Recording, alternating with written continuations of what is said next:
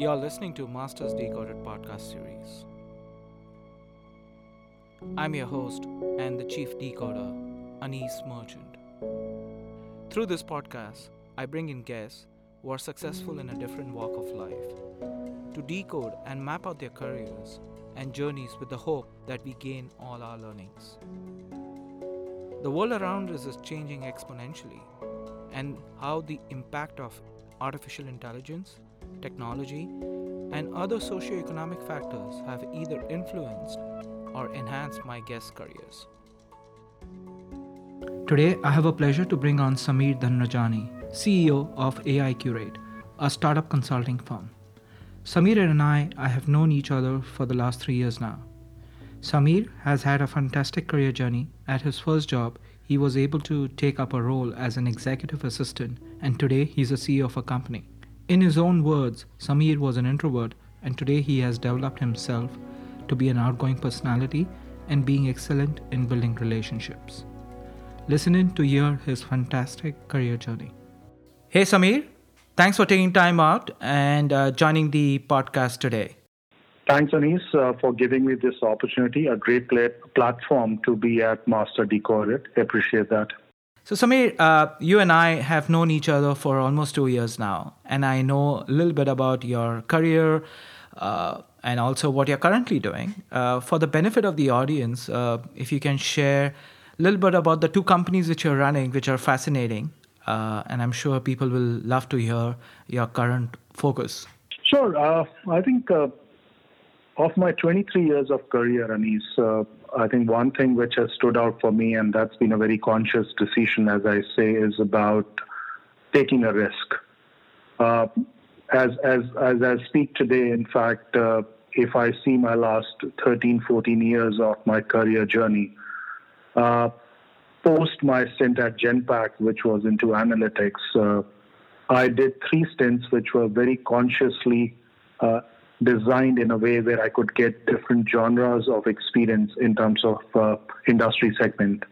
Uh, the country had stint for Fidelity, building up a kind of a back office captive share service center for a large firm uh, from ground zero to a stage where I moved to a third party bellwether IT company called Cognizant, building their global analytics and data science capability and practice and to a stage working for a pure play AI firm, Fractal. Uh, all these three uh, stints and professional, I would say, assignments uh, were actually uh, very, very uh, well mulled through from my side in terms of how I need to kind of really evolve as a professional, else also as an individual in terms of learning and ensuring that I don't get uh, stayed and kind of, let's say, bracketized in one industry segment. So that was the whole idea of kind of picking up uh, these three assignments and with uh, the usual kind of biting what I always say an entrepreneurial bug. So the thing what you do after changing three industry segments over the last 13, 14 years is to kind of say, okay, now it's a ripe time for you to start something of your own, and hence came AIQRate. But to your question, uh, in fact, I would like to highlight two experience uh, of my 23 years, which has really kind of been, I would say, very, very, I would say, uh, valuable and also something mm-hmm. that I go back as part of uh, my own reflection has been very testing for me. One is, of course, this stint about fidelity, mm-hmm. 2007, a complete situation after an year where the meltdown happened. Mm-hmm. So the only thing as part of the assignment I got was the offer letter and a piece of land uh, in Bangalore Electronic City. Wow. And the remit from the organization back in the US was build the shared service center, the capability center out here. And then you realize that look uh, is as as good as kind of let's say looking at a German side, starting in terms of picking up your leadership team, looking at building the office, and then gradually doing that work on the kind of technology side, or let's say the business process side, and maybe then the analytics or uh, KPO side as part of the evolution. And that's where it, it tests you not only just being a leader, but also a person who actually could see the things not today, but maybe, let's say, a few months, one year, two years down the line, and build that kind of, let's say, ability to scale up the teams and also instill a kind of a vision for the organization in terms of how that work needs to happen. Great. And then this thing around uh, Cognizant, which was a follow up assignment after Fidelity, it's a third party assignment kind of a thing where the first thing which hits you in the very first month of your stint was is your P&L in shape? And honestly, mm-hmm. going back in 2011, my first experience was bad where in the review meeting with the leadership, I was told, look, what's your top line, what's your bottom line, and what's your SGA is what you get decided.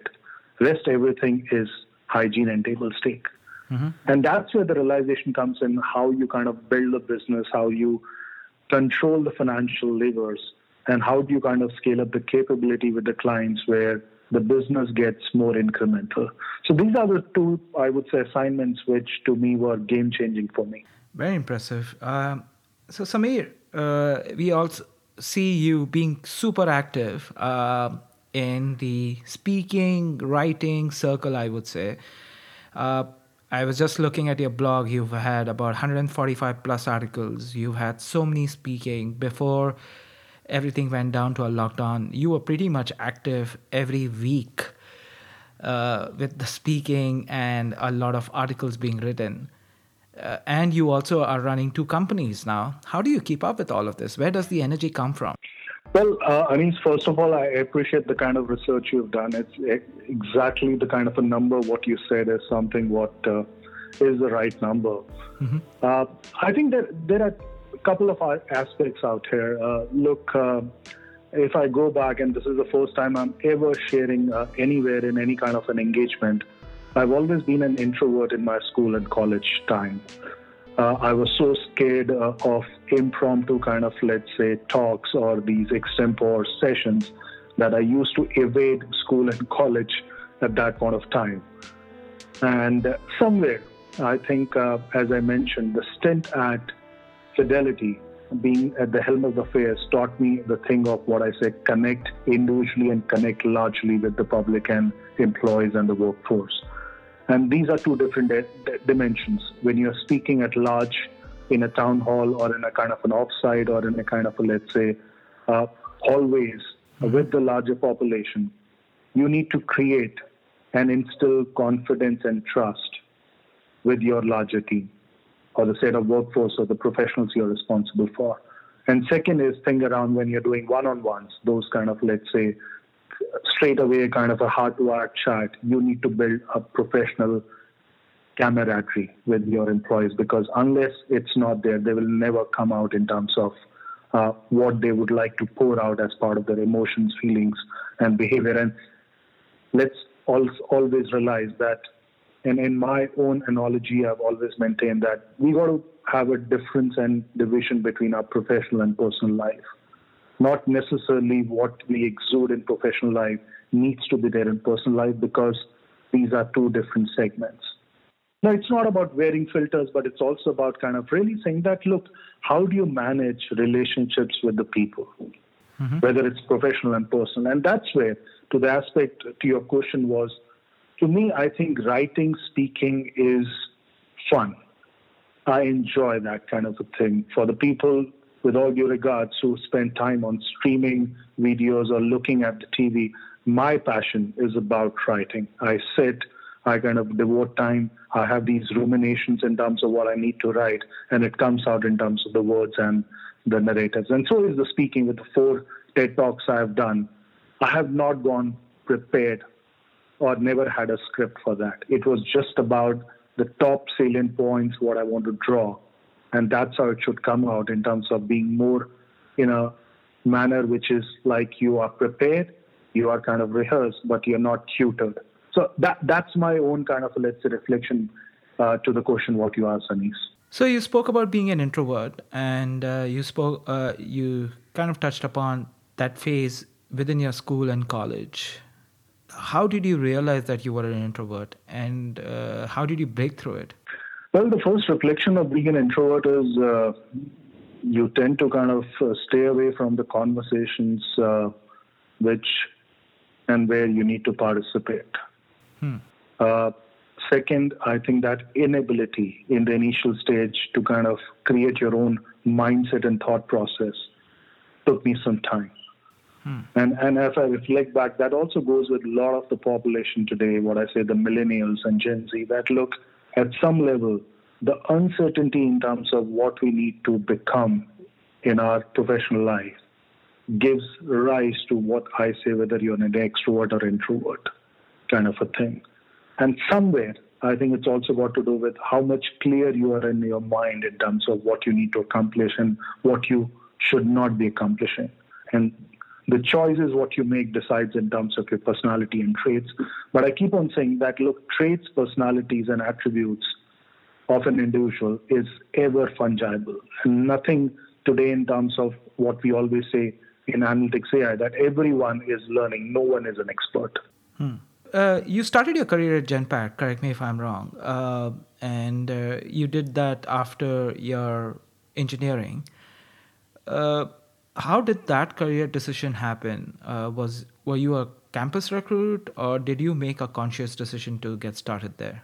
Well, uh, just to correct Anis out there, uh, in fact, uh, my career started with Gillette, an okay. FMCG company, and uh, that was straight out of the campus. And uh, trust me, if I reflect back today, uh, a lot of the learnings, best practices, and the inculcations of what I exude today as part of my professional career comes from what I say the fast-paced FMCG background. And I'll take an anecdote out there.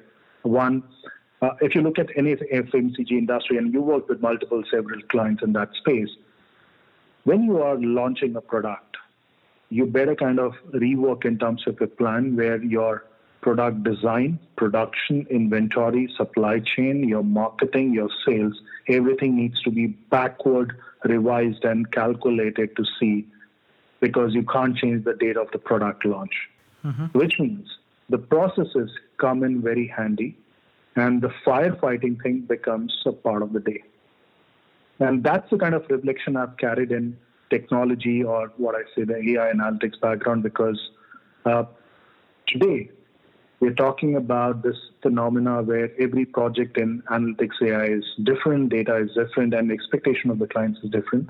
So, how do you build that kind of uh, dynamic and fluid approach with a high velocity in the team so that they understand that, look, eventually we are giving insights, intelligence, and recommendation to the clients and not just a set of KPIs, dashboards, and numbers. And one of the anecdotes which stood me to your question, uh, which I want to reflect, is uh, at the start of my career, I had one uh, very, I would say, uh, game changing uh, aspect of my learning. In the very first six months of uh, I joining as a management trainee uh, with Gillette, and uh, as usually it happens that after six months you are uh, kind of exposed to meeting the MD over a kind of let's say lunch, and every management trainee comes in as part of meeting the MD over a lunch, and in that particular meeting, while he was talking and meeting everyone, the MD said, okay, uh, I'm looking for an executive assistant who would like to kind of uh, become one. Hmm. And that to the point, Anis, for the first time ever in my life, I raised my hand to the question what you said about introvert. I don't know what happened going back now thinking. And he met me a few times, couple of times, and uh, discussed what the expectation, and I started that stint as an EA to an MD. Now think of this six months of professional career and you're straight away interfacing with the business functional heads who have 30, 35 years of experience alongside with the MD. And that learning to me for the next two, two and a half years of that particular stint I did as an EA to MD stood out with my career in terms of how do you develop a strategic and operational aspects of your learning because you can't just go too strategic, you can't just go to tactical or operational. You need to build a blend. And I think that's where I think a lot of that, I would say, learning I attribute in terms of what I see that today happening in my own set of work and assignments. It, it's almost, you know, I've seen some very successful individuals who started their initial years being an EA to somebody pretty senior within an organization. And uh, it's almost like an MBA of sorts because you get a well rounded perspective of the organization, the working, and how management decisions are being made not in terms of the books, but actual in the business scenarios. Uh, so, have you seen that as an experience too, as being an EA to an MD of a company that large? Well, absolutely. You you said the right thing, Anis, because one, uh, look, it definitely puts you on a elevated and a very fast track career path and a lattice. Uh, you are exposed in terms of the overall scenario of an organization at a very early age. And third, uh, the learning is immense. I mean, that interface, uh, uh, the whole aspect of uh, kind of, let's say, ensuring that you have a holistic aspect of understanding is immense. Flip side, you are looked upon in terms of anything what you do, how you interact, how you communicate on a very, very granular level. So the chances of going wrong are minimal because these guys, the functional or the business heads, have least of patience when it comes to demanding that excellence or kind of a right work approach. So you need to build, and a lot of time it's on the go. But uh, yeah, that helped me in terms of, I would say, a lot of the stints, what I did in my subsequent, and specifically with the Fidelity stint, what I told you. I mean, being a country head at 32 years, being the youngest one in the country, and saying, look, I will create an organization which becomes a premier organization in shared service, to me was more like, okay, let me work with a very FMCG, CPG mentality of creating fast-paced approach rather than a technology-oriented approach where you're just kind of, let's say, looking at bringing some tools, infrastructure, and techniques. And that to me is like having a kind of a, let's say, body but without a soul. You keep talking about Fidelity and uh, the prior experience with other companies as well. Uh, building teams, uh, you spoke about building, uh, bringing in key hires and key leadership who can help you shape the vision which you have when you were doing that at Fidelity and you've done that at Cognizant and many other companies. What kind of profile or qualities you've been looking at uh, to go ahead and hire or mentor people and now, being a CEO, when you look at partners or an ecosystem, what are those attributes which you prefer to work with or you like building upon on?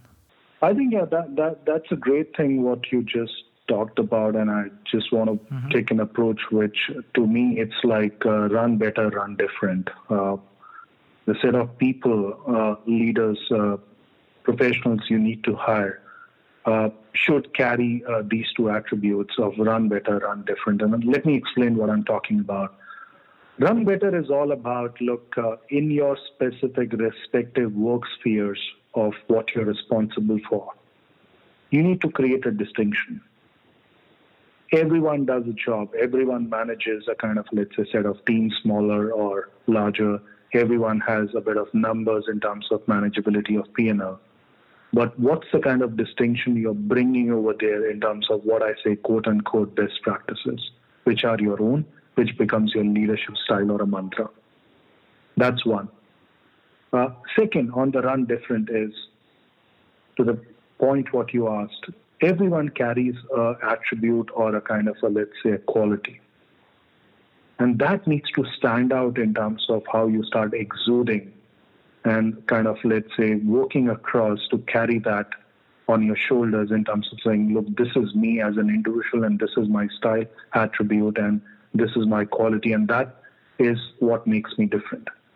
Which goes to the fact what I keep on saying that as leaders, when we are bringing smart people, those smart people are accumulation or aggregation of different set of attributes and capabilities which gives you a feeling look i've got a fast tracker i've got a great technologist guy technology guy i've got a guy who understands finance uh, and numbers i've got a guy who can really kind of ruminate cogitate in terms of being strategic. These are the qualities when under run different you kind of bring those set of people uh, you need to kind of really then say okay yeah that's where you build a what we say cohesive and a holistic team. Just to end up on this thing i always keep on saying that look you got to give people a chance to or an opportunity to kind of work their way out in terms of development of their professional personalities and attributes because a lot of times we try to impose and change when these professionals join any new organization. So tomorrow, this person may be reporting into me, but he or she may be reporting into someone else. And we try to always say, look, this is how I should be uh, kind of asking my direct reports or supervisors to do this thing. I think that's not the culture what will prevail today. What's important is let them stand on their firm saliency, tonality of their attributes or quality of their leadership. You just tweak in terms of what your role organization demands. The rest, everything will be in order. And I think these are the things to me are more like that look, you hire individuals because they're smart. You ask them to perform because that's what the organization mm-hmm. want. But you leave them because at the end of the day, this whole aspect of governance controls will not work. And somewhere, if you see today, organizations are inculcating, which is to me also is that, look, let's have fun at work kind of a thing. It's, it's easy to say, but you need to kind of also demonstrate that by being concerted, serious, but with an approach that you can also let go some of the goof ups or fumbles which happens along the way. Goes to the point of this fast experimentation or kind of a fail fast scale quickly as well. You know, you spoke about order, and from this conversation we've been having till now, uh, you come across as somebody who's pretty well structured, thought through in terms of the actions as well as uh, looking at okay what are the different dimensions. But you challenge yourself and you disrupted that order yourself by leaving a well you know structured job to moving into something completely unconventional or i would say in these days it is conventional uh, which is being a ceo and starting a company right from scratch. How did that meaning where did that bug come in from? You did speak about earlier that there was an aspiration to do that after working in few companies. Uh, but how did that bug hit and why did you feel the need to do it now than later or before than this? Yeah i think uh, it was a natural progression anis to the point what you asked me. And uh, look uh, when you look at different genres of industry today uh, global capability center an it organization than a pure play ai firm now, I had the privilege and I would say an honor to work with the best of the people leadership and uh, creating a substantial body of work in these three organizations. But you always realize that, look, at the end of the day, uh, if this aggregation of knowledge, what you've gained and what you have demonstrated for the clients, can work out in a manner where you're creating something very substantial one, and something which to me is a white space, which is the thing around AI strategy today. And this goes back to the link what I was trying to explain in the previous uh, narrative that the business models are changing, uh, the strategic frameworks in terms of how we work today is changing. And so, in terms of our approach, how we look at today artificial intelligence. And that's where, when you spend a time which is 17 years of it 23 years and somewhere then you reflect and ruminate back in terms of what you should be doing you realize that look now is the time 17 years of your career needs to be aggregated and that's the kind of a juice you need to kind of let's say preserve to say look can you create something which is unique more kind of impactful and something which you want to enjoy at the end of the day and that's where I realized that AI as a strategy to me is a white space. It's an area which, as a consulting and advisory, I felt uh, needs to be kind of coming out in my own venture. And hence the whole start of this venture called AI Curate. Okay. Let's talk a little bit about your family.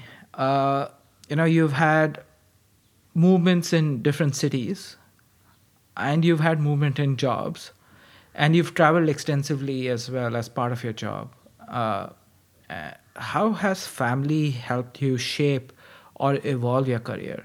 If you start right from your day one of your job to now being a CEO, how did that evolve? Well, I think uh, fortunate to have uh, parents who really gave me a free hand in terms of picking up uh, the my career. Uh, in fact, going back, just taking a minute over there, I always wanted to become a cricketer. I played for my school. I played captain my college team. Uh, and at some level, you know, you reach at a cusp of decision making where you say, okay, look, on one side, there is a probability of uh, less than a 1% of making it higher up in the cricket uh, field. And then there is another career, which is a professional career, uh, which can take you to different places as part of your learning and as part of your contribution. I picked up the latter. Okay. And uh, very few parents actually at that point of time, I'm talking about way back in 97, will give you a leeway to say, look, decide what you want to do because either ways we are at your side.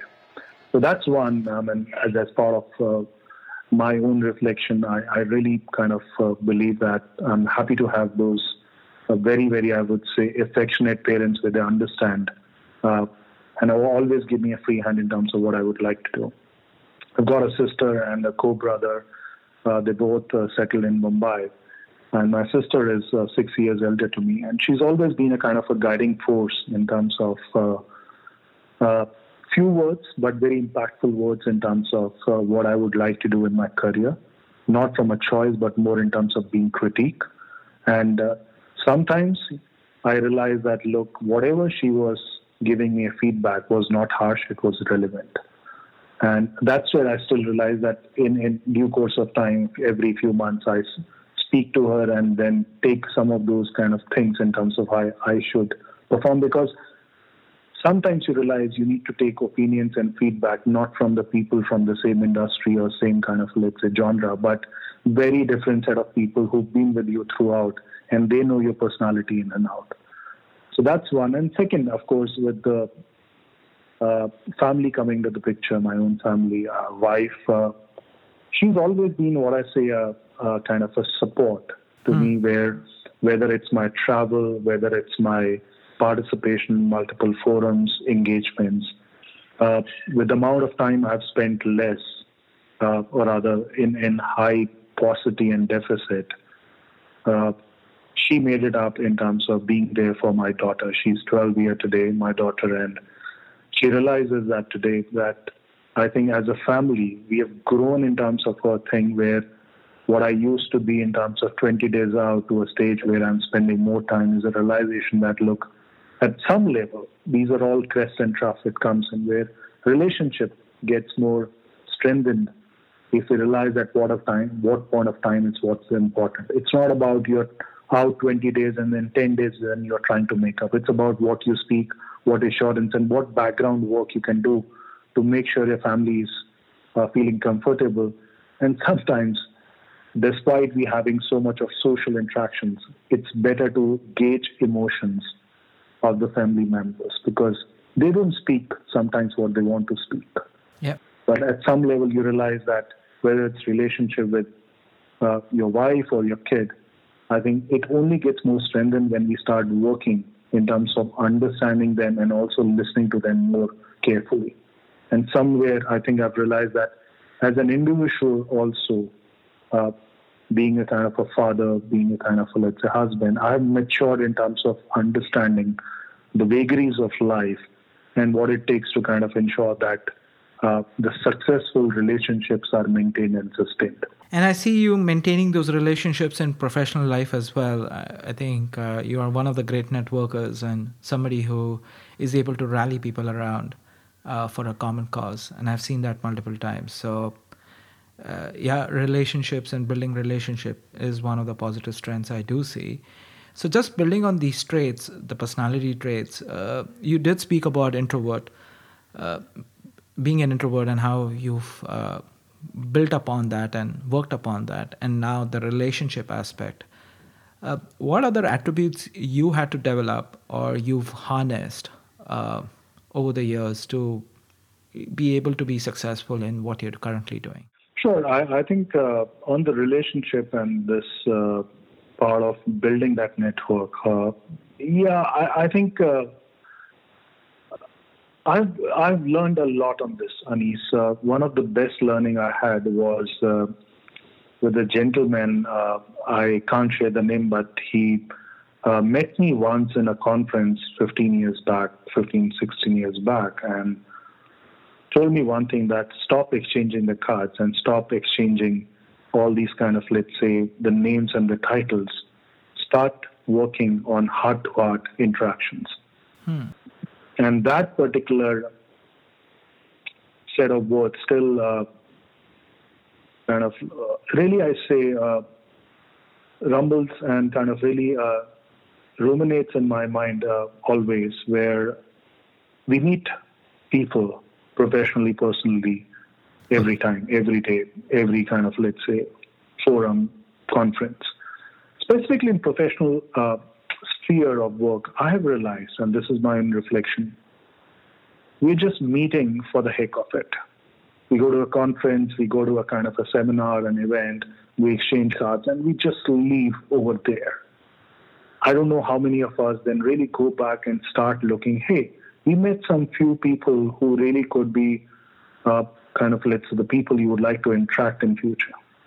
And that's where the networking aspect to me was more about it's not networking, it's relationship building. And somewhere the power of collective being there, the power of, I would say, collective kind of, let's say, intellectual uh, aspect needs to come into the picture. Hmm. Whether the initiatives on creating multiple forums around analytics AI or kind of coming up together to conjure up a kind of, a, let's say, black book with Wiley, or even I'm saying up part of the interventions we have done with multiple industry consortia outside as a team to me, I think these are the reflection when I go back, gives me great strength to realize that, look, I wouldn't have been able to do that on my own. Hmm. It's the people who came together and all of us contributed our own bit and chip to say, look, now see the reality in terms of what we have done. And I go back to the point of saying this forum we started in Bangalore six, seven years back, and uh, you you also have a kind of let's say way how you're running that in Mumbai, and we have now in NCR. Very humble beginnings, few kind of conversations, but today, outside of the numbers of almost 100 analytics AI leaders in multiple cities, even in US we have a forum. You realize that look, we've been able to collectively aggregate, brainstorm on multiple issues, specific interventions of how analytics AI industry should be shaped up wouldn't have been possible by just few people. But it happened, and then you realize now with these all people, you have relationship, I mean, for forever kind of a thing. So I think over there, one is this piece around network, but build relationships. And second to the point, uh, to me, I think these are essential skills, not soft skills. And one of the things which I've learned is the power of persuasion. Hmm. Or I'm still running, learning rather which is about look at every stage, whether it's a task or it's a kind of a, let's say, uh, assignment or a kind of a, let's say, a role or even a kind of a, let's say, target you need to kind of really uh, accomplish. You cannot do it on your own. And for that, even though while you have a team which can rally around and rally behind you, you need to build a persuasion mechanism with them that what's in for them, what it means as part of their career career learning, what's in for them as part of monetary compensation. And persuasion in every aspect is important because people need those nudges before they really get convinced. So, one is that aspect about persu- persuasion. The second is more about uh, the thing is about how do you do conflict management and negotiations, kind of negotiation, not from just about a certain commercial aspect. And let me come uh, first on uh, the the thing around uh, conflict management. I'm still not able to realize if there's been any day in my career where you're not resolving or trying to kind of come out of any of the conflicts you had amongst the employees, the team, supervisor, with the clients, with the vendors, or the people you interact. Some of some of these conflicts have been harsh in terms of even the relationship going astray. But then you realize that, look, it's all about kind of really looking at the picture combined of what we say in the management language win win situations. And that's the conflict management is all about. And the thing around in terms of how do you then really start looking at aspect about what we say negotiations of bringing the right set of, I would say, attributes of making a deal, a conversation meaningful. Hmm. because it cannot be just it's my way and or the highway kind of a thing because gone are those days. It's all about really saying, look, you soak in different perspective, uh, individuals kind of let's say persona, and then say, okay, can we create a combined aspect which works for everyone? And to me, these, these are part of persuasion, conflict management, and really kind of challenging you to come out of your status quo. Now, being a CEO, where you're rallying a lot of people around, as well as you've started a nonprofit uh, organization, uh, the 3AI. What are some of the key learnings which you would like to share? I know it's pretty early right now, but are there any learnings which you've come across? Well, I think, yeah, let me share this uh, nonprofit association, uh, 3AI, uh, which is AI Analytics Association a few of us came together and we realized there are two predicaments happening uh, in India. One, we've got 34.8 million students passing out of the high school every year. And uh, our deployment rates once they graduate is just about 18 to 20 percent. There are 1.8 million engineering graduates. Their deployability rate is about 22 percent. 15,000 colleges in India. Damn, son, you just hit with the wow effect. And if we look at the course curriculum and the programs, you realize, Anis, these are all dated and archaic in many of those organizations or other academic institutions. Can we ensure that the students of tomorrow and today know that the career paths are not what it used to be few years back? These are different career paths. And the second is think about what you and me always live and breathe every day is about AI and analytics in terms of current setup. 300 open thousand positions in India, one is to 35 in terms of selection ratio. And if some of us who are running with 50, 100, 200 people open positions, we know today the ranks we have in terms of interviewing people and realizing that their profiles are bloated and you're eventually rejecting those people because their skill sets are not fungible and suited for your organization. So that gave us the genesis to really say that as an organization, let's build that ecosystem of. So, this aspect about creating an ecosystem of analytics thought leaders, startups, academia, uh, institutions, learning organization was the genesis where we said we will bring the professionals. So, it's in terms of one on one kind of, let's say, networking sessions, a lot of kind of those uh, webinars in terms of intervention, also create a sense of how they should shape up their careers, either from the start or wherever they are today, going to the next level. So that's one on the 3A side. To the aspect about AIQRate, I think one of the learnings out here for us is also it takes time to build the organization, to build your own venture, because whatever have been your accomplishments of the past, they are as good as the yesteryears. It's a clean slate and for anyone we approach today, we have to build our own cred again. And that's where the realization comes in that look, at some level, your learning and your accomplishments needs to be kind of repeated again and again because accomplishments will build when we build a kind of a base and a body of work with the clients. Our learnings needs to be kind of really demonstrated day in, day out in terms of how our clients potential and prospects can gain competitive advantage by leveraging or curating AI strategy. So that's been some of, I would say, the very initial learnings for us on the AIQRate side. Premise of 3AI is mentoring and coaching people. Have you had a mentor in life whom you would say, you know, you owe your career or you continue to look up to that person? Uh, you did speak about your sister, uh, whom you always consult would you consider her as a mentor or someone else? Well, honestly, uh, I think it's uh, difficult to name or single out one. Uh, immense uh, opportunity to interface, work, and also take what I say advice and mentorship from multiple leaders throughout my career. Uh, right from the Gillette days uh, to uh, Genpact uh, to Fidelity, Cognizant, uh, uh, even fractal.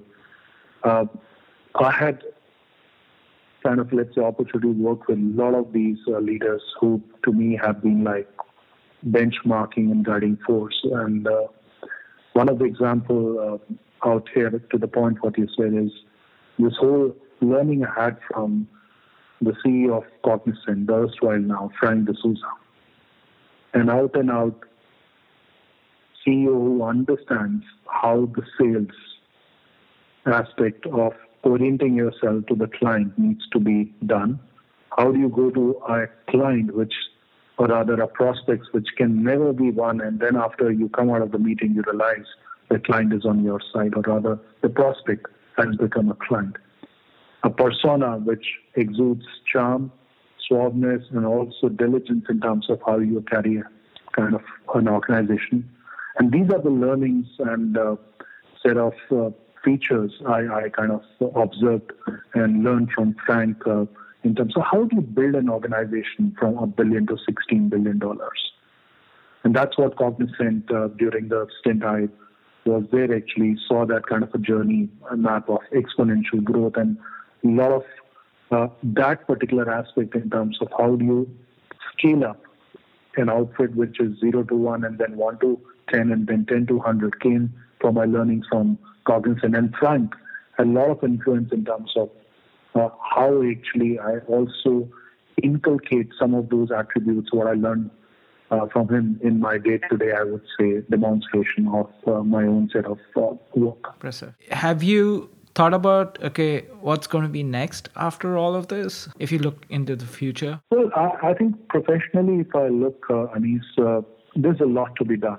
Uh, the venture AIQRate 3 has just started. Uh, speaking about AIQRate first, I think uh, we're just uh, taking baby steps. Uh, and given the COVID situation, what I sincerely believe what will change for the organization now would be AI is good for top line, it's good for bottom line, and even good for other metrics. Now, AI will also lead the way for survival of the companies.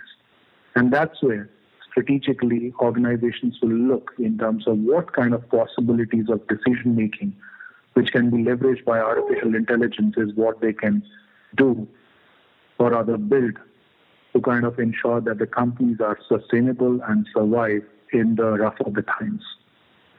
And that's where, as, as part of our AIQRate, we are changing, uh, as I said, pivoting in our very first six months of our evolution that we are creating new capabilities or designing new kind of AI strategies for our prospects and clients in terms of how AI can also lead to survival or elongate the business cycle of an organization.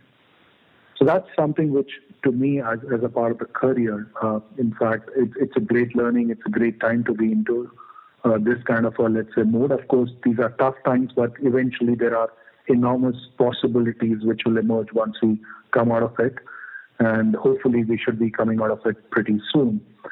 And the second thing is about my own passion of uh, kind of really uh, creating this AI analytics within India as a rallying cry, and that's where 3AI comes in the picture. And it, it's a kind of a mission where uh, something which gives me excitement and a lot of passion in terms of how we bring students, working professionals on one platform and give them that guidance career paths in terms of whatever limited we have as part of the knowledge to say, look, we didn't have that kind of a, let's say, understanding when we were at their age. But today, by any means, if we can impart and kind of show them that, look, this is how the careers in analytics AI are needs to be dealt with, I think we would have done our part. So I'm pretty excited in terms of these two ventures, and hopefully, with the collective help of uh, the professionals and uh, the ecosystem, uh, we would be creating some new charters out there. Impressive. Any books coming along for you? Uh, well, yeah, I think that's that's been a con- constant kind of a question I always get get asked, and it's been uh, two years of my own uh, uh, kind of let's say title what I started and uh, launched, and uh, yes, I'm working on my second uh, book. too early to kind of tell more about or share more about what it's all about. But uh, definitely now you know me and you guessed it out. It has to be on the analytics mm-hmm. AI, but it's more about in terms of what I believe uh, more like a playbook where uh, besides the narrative, it's also about what anyone can pick up and start implementing through the virtue of ontologies, frameworks in the organization in terms of saying, look, AI is not a complex and a kind of a, let's say, esoteric subject. It's for everyone and anyone can benefit out of this. So it's in the works and pretty much uh, some point of time this year, uh, inshallah, I'll be able to kind of let's launch it. Great. Look forward to it. Uh, and as you come closer, do reveal the name of the book. I think that will be interesting. Sameer, uh, we are almost on top of our discussion today. Uh, is there any thought or perspective which you want to share with the audience uh, or with the listeners today, which I may have not covered? Well, uh, first of all, Anis, uh, very, very, I would say, uh, I really like the idea of this open uh, conversation, uh, which to me is something gave me an opportunity to pour out in my own, I would say, limited manner, which usually I don't. But I think few things which I would just like to kind of sum it up with. One, uh, look, it's good for all of us to today challenge the status quo. Uh, these are testing times, uncharted territories, and we can't just be bracketized or siloed in our own cocoon, cocoon and say, look, yeah, we've accomplished everything. No. I think got to challenge the status quo and create new kind of, let's say, ways of working, new ways of kind of demonstrating to our clients uh, from an impact perspective. That's one. Second, second, I think as a part of our personality, what we need to really demonstrate and exhibit is uh, being eternally optimist. Mm. I think uh, everyone today, through social media or let's say interactions, will most of the time will give us picture that it's uh, a VUCA world. Uh, it's very difficult to chart out the careers or difficult to navigate relationship, but it's all within us. We've got to look at the brighter side. I think uh, the great testimonies of leaders have come in through uh, the most excruciating, painful time, and that's what uh, this time is all about. So we got to really come up and really kind of be optimists in terms of what we all need to kind of do. And third is more important: build an ecosystem of friends, family, relatives, colleagues, and even the unknown ones who can actually be with you for a cause, for a mission, or for a purpose. And those people should not come with titles, should not come just because you want to kind of meet them or interact them. They should come and really kind of be with you for a cause or a mission. And somewhere, you got to also contribute in your own limited way to show them that, look, you care for them. And that's how the today's and tomorrow ecosystem will be defined, where they will be networked, but somewhere our hearts will go out for the ones we always want to belong or kind of really be affectionate around. And somewhere we say that, look, you can't be one amongst a hundred or a thousand. You need to be just with few people and they need to be with you. And that's how the story of our life will be actually. Well said, sir. So on that note, Sameer, thanks a lot for taking time out today. Uh, and hopefully uh, we will talk soon. Thanks, Anis. Thanks for the opportunity again and pleasure talking to you. Thank you so much. Thank you for listening in. And we close yet another episode of Masters Decoded. If you've enjoyed the episode, please you can help us out by sharing it on social media. I would personally appreciate that. It's how we can reach more listeners and the more listeners we have, the more awesome guests I can get in touch and convince to participate in these conversations that are a joy to have for me, and I hope they are a joy for you to listen as well. You can also help a lot leaving reviews on iTunes or your podcast service of choice. Reviews are surprisingly helpful in supporting the podcast to get to more listeners. If this episode has intrigued you, I would request you to subscribe to the podcast to stay up to date and get notified to the future episodes. With that, I bid you and see you in the next episode.